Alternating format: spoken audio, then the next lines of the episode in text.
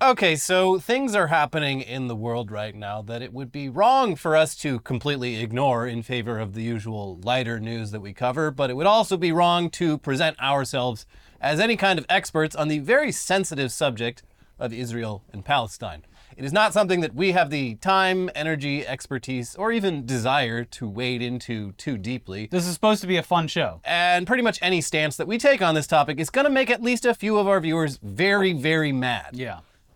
But we are nevertheless going to wade into this topic, specifically because the discussion around it online and even in the news media has been, uh, at best, horribly one sided and at worst, just straight up bloodthirsty disinformation in service of justifying further loss of life at a massive scale. So, the basic facts, if you've managed to completely avoid what's going on, is that the Palestinian group Hamas launched an attack on Saturday originating in Gaza and extending several miles into the surrounding areas of Israel. Hundreds of Israeli civilians and active duty military personnel have been killed in the attacks, and Israel has responded by bombing in and around Gaza, killing hundreds of Palestinians. Beyond those basic facts, though, things get very muddy, both in terms of misinformation and unsupported rumors being intentionally or unintentionally spread. And in terms of just how Western governments and Western news media have framed not just these incidents, but the entire conflict going back decades. There there's decades of context and and facts that go into all of this. And if you consume even just even mostly reliable media, you're still getting not exactly the clearest picture, I'd say. Mm-hmm. Unless you really really dig into this, you're probably seeing it from a skewed perspective. And or you're seeing it from no perspective at all, and this is the first you're hearing about it, and it's a lot to take in. Yes, uh, for very justified reasons. Emotions are extremely high. There is a lot of screaming and fighting on social media. Um, you don't have to get involved in it. You can sit back and listen. Um, that's what I've been doing over the past couple of days. It's been an, an extremely rough weekend. I, I've seen things online that I have experienced throughout decades of existing online, and some of it's the worst shit that I've ever seen, and it's taken its toll on me. Uh, as I'm assuming, it's taken its toll on you, and this is all bad. Uh, yeah, there's no nothing wrong with waiting at least a little bit for at least the dust to kind of settle here. It's just a lot happening. Yeah. But before we get into it, though, we want to be absolutely clear about a few things. Um, first of all, criticism of Israel is not criticism of Jewish people as a whole. It is not anti Semitism. And in fact, some of the strongest voices condemning the Israeli government are Jewish and or Israeli. And secondly, and conversely, criticism of Hamas is not criticism of the Palestinian people as a whole.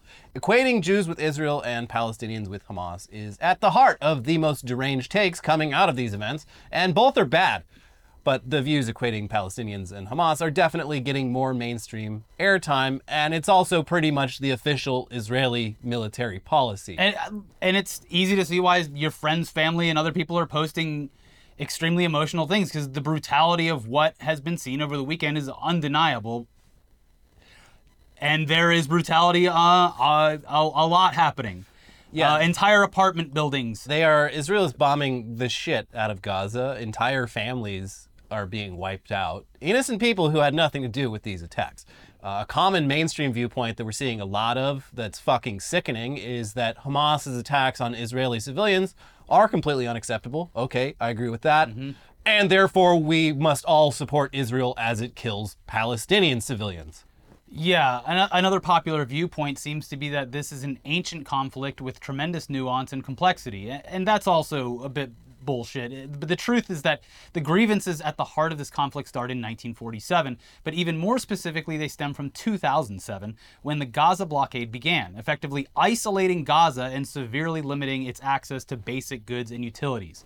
It's also not a holy war. Hamas is not ISIS, despite the official Israel Twitter account repeatedly claiming that it is. This conflict is way less about religion than it is about the material reality of Palestinians living under a system that has widely been compared to apartheid in South Africa, with Gaza described as the world's largest open air prison. Another thing worth pointing out is that Gaza and the West Bank, the two parts of Israel that Palestinians are confined to, are geographically isolated from each other and at this point are two totally different situations. Hamas is mostly in charge of Gaza, while the Palestinian Authority, aka Fatah, is mostly in charge in the West Bank.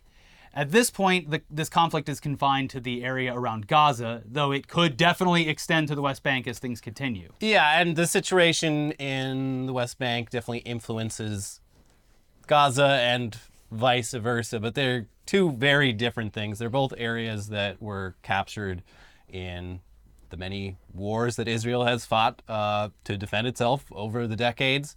Um, Gaza, they is basically a giant refugee camp. Uh, the West Bank was supposed to just be, well, they were like, we'll figure this out at some point. Uh, but Israel, please don't go in there. Uh, you know, just don't, don't send settlers in there to move in. I'm the UN. Please don't do that. And they fucking did. And that often, in a lot of cases, involves just uh, going up to someone's house and saying, "This is my house now." Yeah. And this is why it was also frustrating over the weekend seeing responses from Western media and Western politicians telling the people who don't support Hamas to you better leave uh, Gaza. They can't. No. They can't go anywhere. So And and people are like, oh well, they can go to Egypt or they can go like a, a, thing that like really uh, needs to be said is Palestinians don't have any friends, even in the surrounding countries. A, a big reason for the uh, Arab-Israeli War in the 1940s was that all of the countries surrounding Israel were like, fuck, we're gonna have to take in a million refugees let's do a war to avoid that. They don't want these people. Um, and Egypt has been very cooperative with Israel in keeping them confined there. So they, can't leave. There's no escape. They don't have bomb shelters either. There's Wolf Blitzer was talking to someone in the hospital there. Uh, like, shouldn't you go to the bomb? yeah, I shelter? heard a lot of bombs. Shouldn't you go to the bomb shelter? She's like, we don't have a bomb shelter. Yeah. Anyways, another common talking point is that since the people of Gaza elected Hamas to represent them, well, they're not so innocent. They're simply reaping what they sowed when Israel counterattacks them. And here's the the liberal leftist uh, Wall Street Journal from way back in 2009. Surveying the wreckage of a neighbor's bungalow hit by a Palestinian rocket, retired Israeli official Avner Cohen traces the missile's trajectory back to an enormous, stupid mistake made 30 years ago. Hamas, to my great regret, is Israel's creation, says Mr. Cohen, a Tunisian born Jew who worked in Gaza for more than two decades. Responsible for religious affairs in the region until 1994, Mr. Cohen watched the Islamist movement take shape, muscle aside secular Palestinian rivals, and then morph into what is today Hamas, a militant group that is sworn to Israel's destruction. Instead of trying to curb Gaza's Islamists from the outset, Israel for years tolerated and, in some cases, encouraged them as a counterweight to the secular nationalists of the Palestine Liberation Organization and its dominant faction, Yasser Arafat's Fatah. Israel cooperated with a crippled, half blind cleric named Sheikh Ahmed Yassin, even as he was laying the foundations for what would become Hamas. Sheikh Yassin continues to inspire militants today. During the recent war in Gaza, Hamas fighters confronted Israeli troops with Yassins, primitive rocket propelled grenades named in honor of the cleric. So, yeah, that's the Wall Street Journal, not exactly a leftist, anti Zionist source. And here's the Times of Israel, one of Israel's biggest online news outlets, with an op ed published this week that explains further. For years, the various governments led by Benjamin Netanyahu took an approach that divided power between the Gaza Strip and the West Bank, bringing Palestinian Authority President Mahmoud Abbas to his knees while making moves that propped up the Hamas terror group. The idea was to prevent Abbas or anyone else in the Palestinian Authority's West Bank government from advancing toward the establishment of a Palestinian state. Thus, amid this bid to impair Abbas, Hamas was upgraded from a mere terror group to an organization with which Israel held indirect negotiations via Egypt and one that was allowed to receive infusions of cash from abroad. Most of the time, Israeli policy was to treat the Palestinian Authority as a burden and Hamas as an asset. Far right MK Bezalel Smotrich, now the finance minister in the hardline government and leader of the religious Zionism party, said so himself in 2015. According to various reports, Netanyahu made a similar point at the Likud faction meeting in early 2018 when he was quoted as saying that those who oppose a Palestinian state should support the transfer of funds to Gaza because maintaining the separation between the Palestinian Authority in the West Bank and Hamas in Gaza would prevent the establishment of a Palestinian state. While Netanyahu does not make these kind of statements publicly or officially, his words are in line with the policy that he implemented. He admitted. So yeah, within Israel this week, there's actually been quite a lot of blame for the current situation laid at the feet of Benjamin Netanyahu, Israel's prime minister, who was already facing years of criticism for alleged corruption and for steering Israel's government in an increasingly hardline authoritarian direction. And yeah, also within Israel, you do have people that uh, are openly opposed to uh, the status quo. Yeah. But what's happening in Israel is it's horrific. It's indefensible. Can't say that enough. It is. Yeah, we have to keep bad. reiterating that what happened this weekend is is not excusable. This was No. brutality. It was, and the reports, uh, and a lot of which, some are confirmed, some are unconfirmed. It is a very thick fog of war happening right now, Yeah. especially which we'll get into uh, how easily misinformation and and disinformation ha- is being spread online at a rate that. I don't know if we've seen or that I can remember in any recent history. No, it's a clusterfuck. It's bad. Yeah. Um.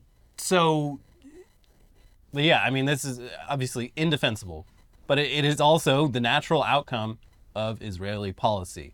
The Gaza blockade has been in effect for 17 years, and the median age in Gaza is around 18. So, in other words, the median Gaza resident has never known any life other than under blockade, trapped in one of the most densely populated places on earth, living in poverty with little reliable access to food, clean water, or medicine, only getting around four hours of electricity per day.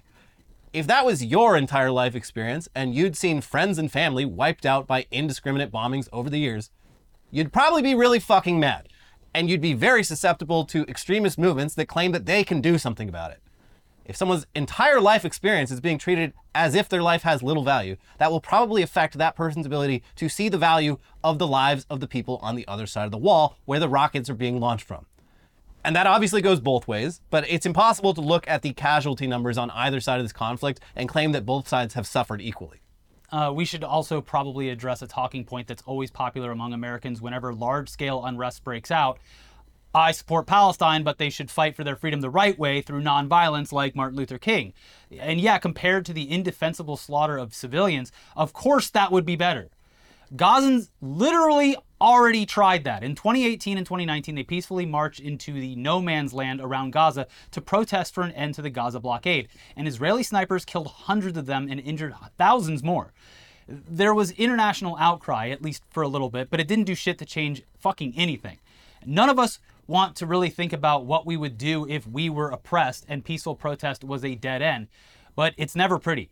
Ireland, South Africa, Algeria, Haiti, Nat Turner's slave revolt, John Brown's raid on Harper's Ferry.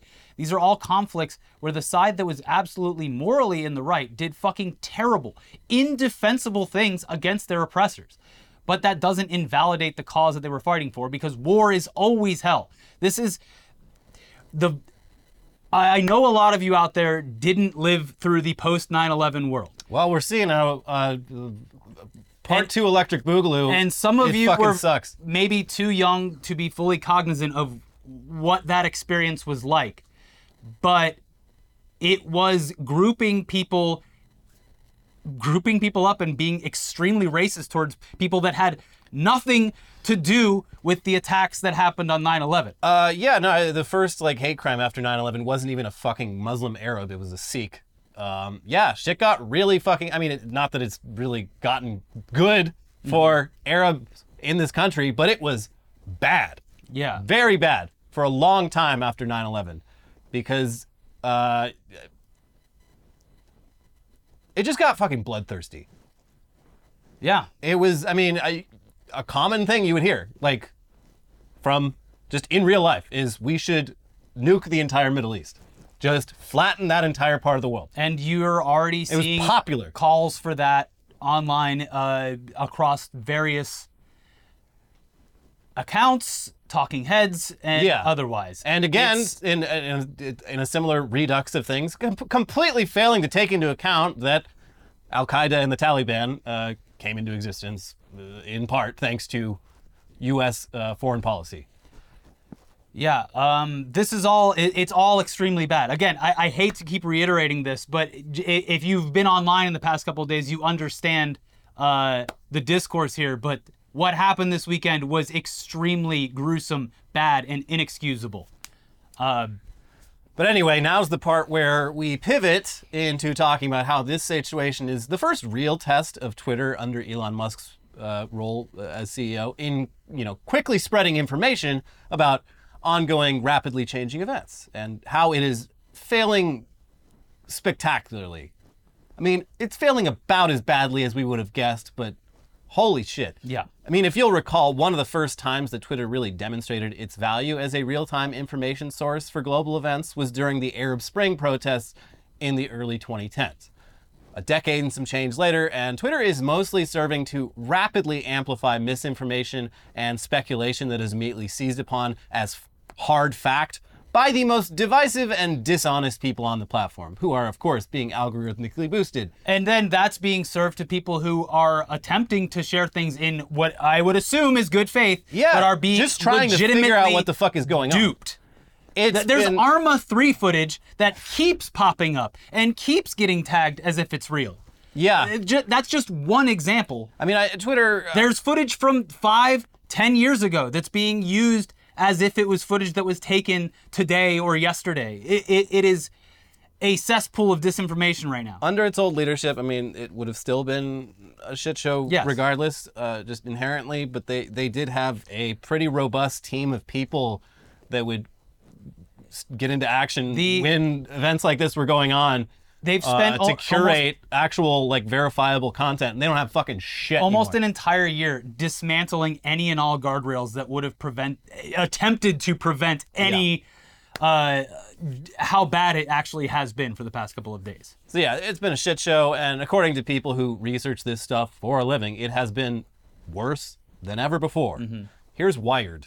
While all major world events are now accompanied almost instantly by a deluge of, it, of disinformation aimed at controlling the narrative, the scale and speed at which disinformation was being seeded about the Israel Hamas conflict is unprecedented, particularly on X. For many reasons, this is the hardest time I've ever had covering a crisis on here. Justin Peden, a OSINT researcher from Alabama known online as the Intel Crab, posted on X. Credible links are now photos. On the ground news outlets struggle to reach audiences without an expensive blue checkmark. Xenophobic goons are boosted by the platform's CEO. End times, folks. When Peden covered the escalation in Gaza in 2021, the sources he was seeing in his feed were from people on the ground or credible news agencies. This weekend, he says, verified content or primary sources were virtually impossible to find on X. It's getting incredibly hard to find people that actually live in Palestine or in southern Israel, Peden tells Wired.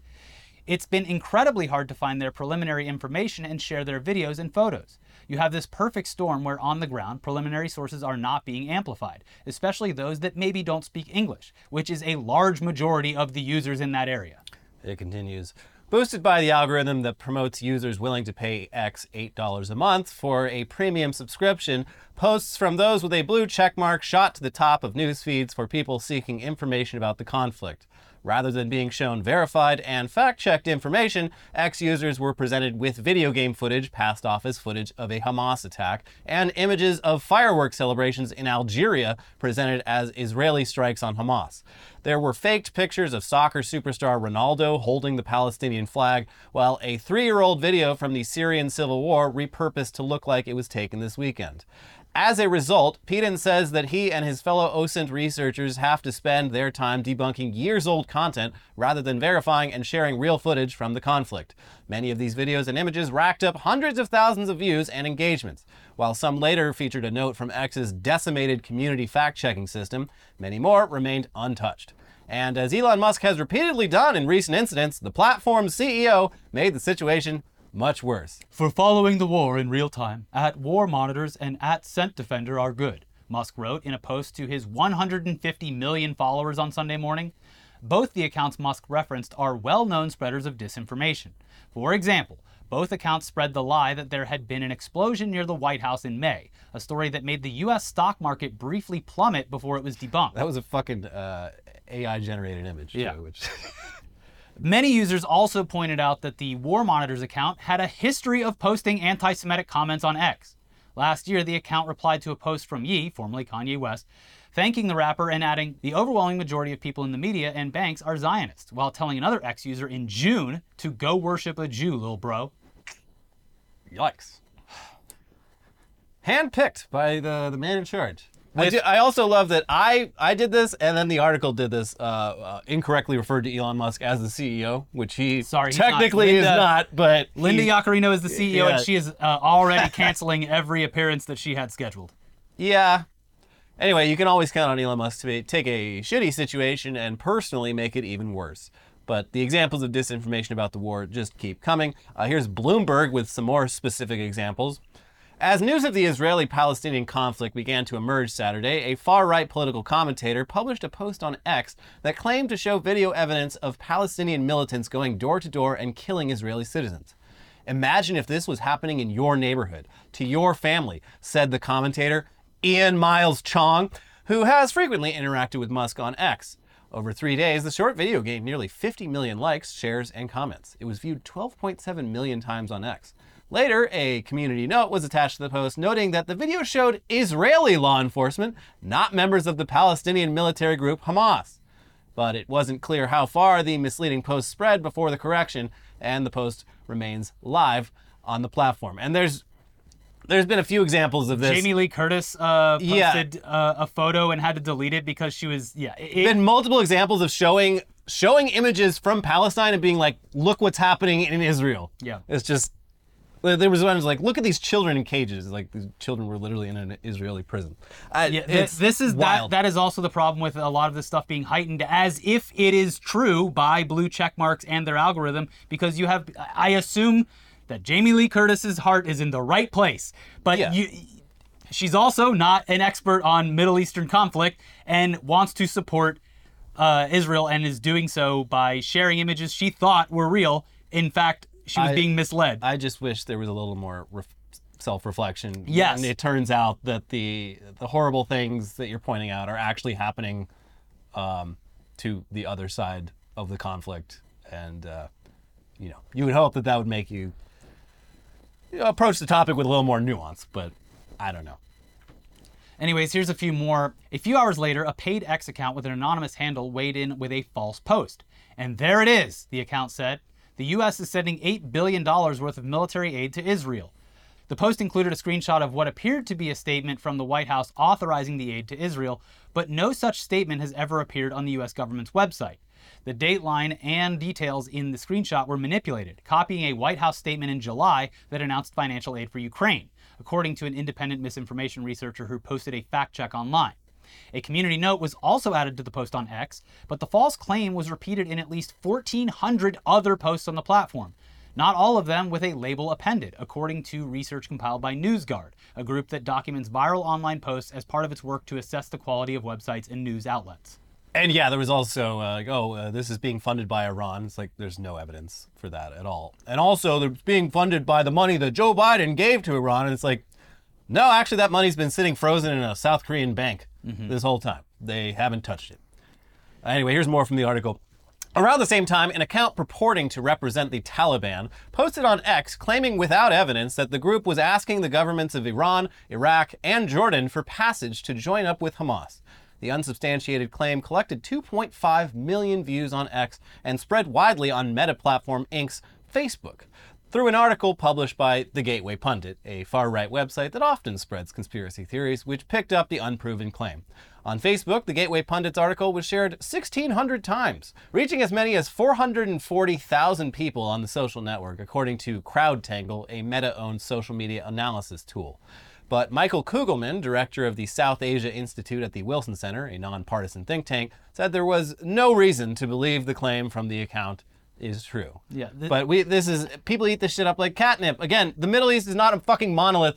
Uh, the relationships between the countries themselves and then the groups within those countries, Americans love to see the Middle East as terrorist It- land. It's literally and- the image of the American mind cannot comprehend this image, and it's just an image of the Middle East. Yeah, the the international relations between the countries in the Middle East are very complex, and uh, that is also true for the insurgent groups and terror groups in the Middle East. They kind of all fucking hate each other. Uh, ISIS and uh, Hamas famously, uh, nothing nice to say about each other. And the situation has been so bad that the European Union has issued a warning to Elon Musk, reminding him that under EU law, he has a responsibility to actively clean up the disinformation on his platform, and that he faces some pretty stiff fines if he doesn't. We should also be clear, though, that while Twitter has played a major role in spreading disinformation about this conflict, the news media is not doing a great job either. Specific claims about especially egregious atrocities are being reported as fact, and if you manage to actually trace the sourcing, it often just stems from single offhand remarks from people on the ground in Israel who say they heard about it from someone else. Uh, it's very hard to get a factual picture of Yeah. what is going on. and it's usually you know, it's horrific st- stuff I can't I literally, literally cannot say on here uh, but Yes. like claims that are just like wow that is that is a absolute evil and I'm not saying that all of these claims are false but it's just all it takes is one person saying like oh I heard that this is happening and it just goes around the world and it gets sourced so many times that there is no original source. yeah, Again, just gut wrenching, horrific stuff. No excuse. Uh, people are widely reported as being dead or turning up alive. There is still a tremendous fog of war over everything that's happened, and we're seeing some of our news media's worst impulses at play when it comes to reporting verifiable facts.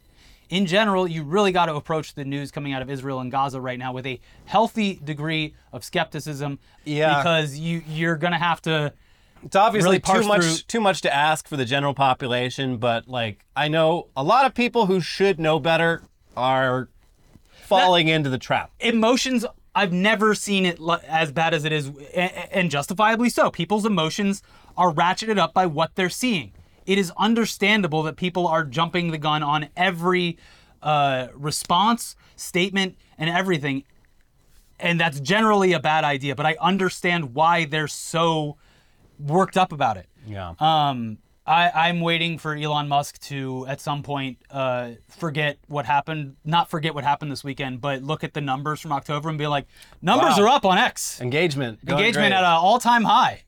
Yeah. Must just be that college football everyone's talking about. Thank you, Deion Sanders. Also, another thing with the media that's always worth mentioning is like almost no one has uh, dedicated boots on the ground reporters No. in Gaza for understandable reasons. It was a fucking dangerous job, but like uh, I think it was like Reuters had reporters there. Their building got fucking blown up two years ago when that was going on. So I don't know if they still do, but it's like Reuters, AP, and Al Jazeera. I think are like the only international outlets that have any sort of like Yes. on the ground coverage. So when you don't have that, that makes it so much harder to report on what's actually happening. You basically have to take anything the Israeli government tells you as fact. And, and they what- have a history of not always telling the truth.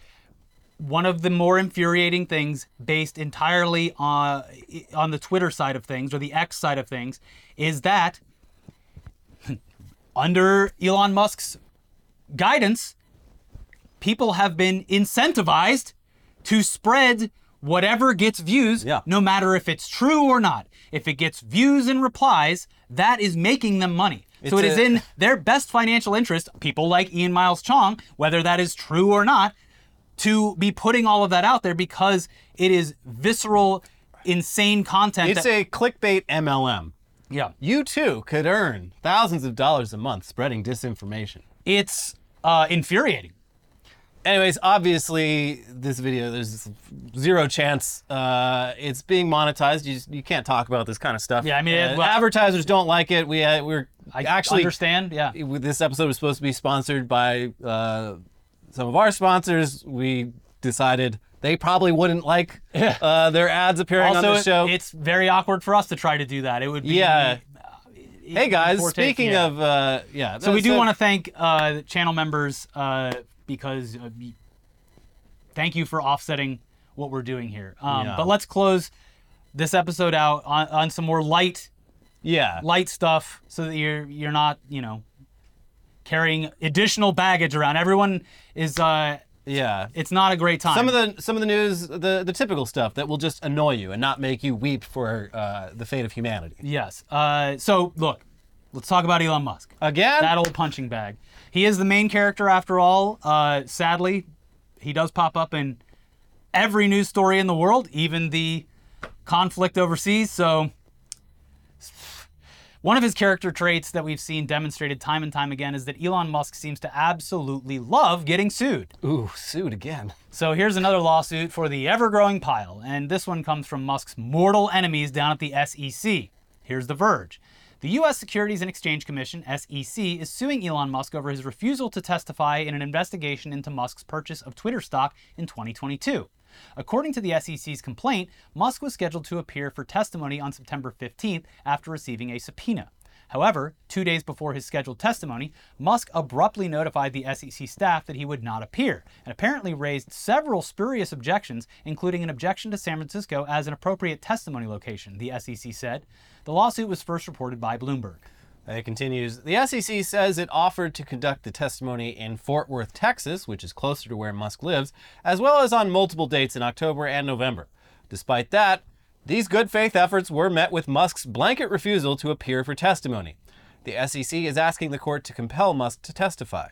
The subpoena relates to an ongoing non public investigation from the SEC about whether Musk violated securities laws with his 2022 purchases of Twitter stock and 2022 statements and filings regarding the company. In April of last year, the SEC wrote a letter to Musk questioning his disclosures about the purchases. Ahead of his acquisition of Twitter last year, Musk purchased a substantial stake in Twitter, requiring him to file a disclosure with the SEC. The SEC previously said that Musk does not appear to have disclosed the purchases within the appropriate time frame. And yeah, that's an aspect of this whole annoying saga that we kind of forgot about. But basically, the whole basis for Elon buying Twitter, the spark that lit the fuse, was a violation of SEC rules. If our government wasn't so slow and toothless about this kind of stuff, this whole situation might have been avoidable. Alas, at worst, he'll probably just pay a fine. And speaking of violating the law, Twitter apparently has a new ad format that does not disclose that it is in fact an ad, which is a pretty clear cut violation of FTC policy. Let's get all the government bodies uh, just suing me. I haven't Let's seen do it yet, but I am waiting to see that famous uh, clickbait ad that's on the bottom of every website. Uh, uh, Whoopi Goldberg's disgusting house. Uh, my favorite one is like uh, I think it's like someone putting like an onion or like a garlic uh, clove like in their ears, like you won't believe, or it's something like that. Yeah. And then there's another one where they it's been happening for like ten years, but it's a picture of Richard Dreyfuss, the actor, and it's like here's something every senior should know. And I'm like, how has Richard Dreyfuss not gotten this shit taken down? Because they absolutely did not pay for that. Yeah, I don't know. Uh, anyways, here's Matt Binder in Mashable. Multiple X users have reached out to Mashable over the past few days to report seeing a new type of ad in their For You feed that they had not previously come across on the platform. These new X ads don't allow users to like or retweet the ad posts. In fact, the new ad format also doesn't disclose who is behind the ad or that it is even an advertisement at all. Mashable has confirmed this ad format with numerous users from across X and have seen a variety of different ads running this bizarre new format that just consists of written copy text, a photo, and a fake avatar that's sole purpose is to make the ad look like an organically posted tweet. The type of content being promoted in the ads that Mashable has viewed appear to be consistent with ads found in spammy, low quality chumbox advertising, typically defined as those clickbait ads found at the bottom of posts on content farm sites, made popular by native ad networks like Taboola. So these ads just look like normal posts, except when you click anywhere within the ad, it takes you to a third party site. As for why this is happening, here's the article again. In order to help with declining ad revenue, X has turned to partnering with third parties within the ad tech industry to sell available advertising inventory. Just last month, Google announced it would be partnering with X to sell programmatic advertising. Earlier this year, X also partnered with InMobi, a mobile focused programmatic ad sales company. So, what does that mean? Users are likely seeing these ads because X no longer has any direct ad inventory to serve them. This could mean that these particular users seeing these ads are not being targeted by any brands that are running ads at the moment. Oh. Or brands that are advertising on X and targeting these users have exhausted their ad spend for the moment. It's also possible that these users have blocked brand accounts that would have targeted them with ads otherwise. Ooh, Which I am yeah. uh, always on top of, clicking the Yeah. block button on the ads. Uh, eh, uh, the, someone pointed at the, I think it was like Friday of last week, where they like analyzed Linda's statements that all these big companies were We'll- coming back. We'll get to okay, a great good, example good. of that. Perfect. But basically, yeah, Twitter has so few advertisers left that it is partnering with Chumbox ad agencies in order to have any actual ads served to users. We're all out of ads. Release the Chum. Mm-hmm. Sounds pretty bleak. Sounds like things are not going great. And further demonstrating how bleak things have gotten, here's Media Matters with something Oh yeah. incredible. Here we go. Uh, wait for the punchline on this. It is so good. CEO Linda Yaccarino and others at X, formerly Twitter, have repeatedly tried to boast that advertisers are returning to the platform. But a new Media Matters analysis tells a different story. Since Elon Musk took over the company, it has earned 42% less ad revenue and had 28% fewer individual monthly advertisers than before his leadership began.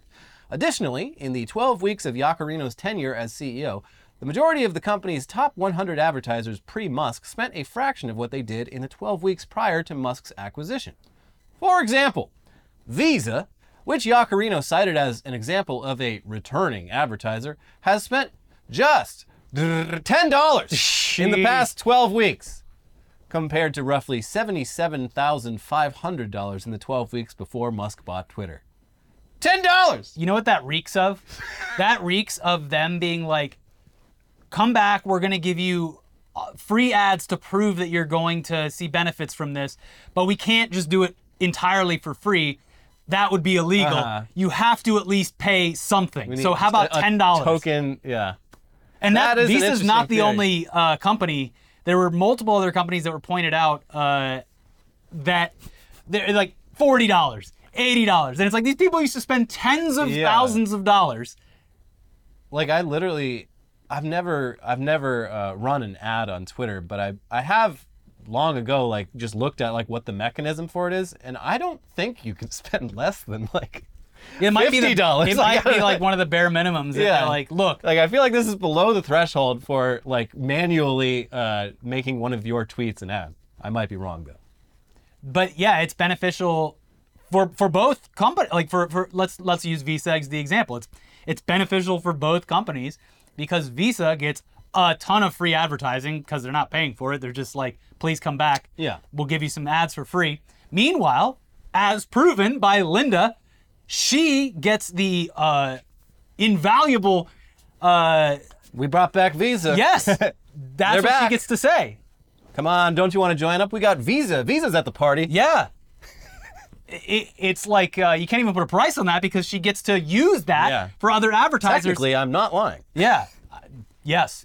Yes. This is done- why she's the CEO. This is why they brought her in. And this is it. it I'm sure there Business is. brain. There's definitely some truth to it, but it. She did like wipe all public appearances off of her calendar. Well, the last and then was couple like- have been and a fucking was- disaster. Yes, but then was And like now there's a war. Yeah, due to the ongoing conflict, I have uh, cleared my schedule, and it's like, okay, that's a great excuse. I mean, it's probably for the best. Yeah, well, because of what's just happened over on Twitter just the past weekend. Yeah. Uh, she probably isn't prepared to answer questions like that because for whatever reason, despite what Elon posts or says, she's always like, "Does anybody here like potato chips?" Yeah. This is what Twitter is, right? Paris Hilton's coming to Twitter. Get excited. We got our finger on the pulse. What do you mean we can't get Taylor Swift? I got just the ticket. Paris Hilton. Yeah. That's hot. wild. Anyways, uh, we again, this is supposed to be a fun show. Uh, The world isn't always fun. it's not. Sometimes the world is really, really fucked up. yeah, and I, I I feel it's it's terrible for ever for ever. It's just bad. It's there's no putting any kind of sugarcoat on this or anything. It's it's a horrific situation that is con- going to be continuing to play out. Um, so we'll be back with more episodes, uh, hopefully a bit more lighthearted. Uh, not not even gonna ask you to like this video. There's no it don't it, it's not a video that I even want to brainlessly hit a like button on. I mean, it will be absolutely buried by the algorithm. So I don't know. I leave Do that, whatever you leave want. that decision up to Uh, you. if you want to w- watch more lighthearted affair uh, from the before times, over here on the side we got Ron DeSantis's uh, very weird feet, or he's lying. Uh, and we also have Mike Lindell, uh, flat broke, can't even pay the lawyers. yeah, it's it's a race between Elon Musk and Mike Lindell to see who can lose more money more quickly. I think Elon Musk is winning. Yeah, probably. Yeah. All right, we'll uh, we'll see you soon. I know it's a heavy one, but we'll see you soon. Bye bye.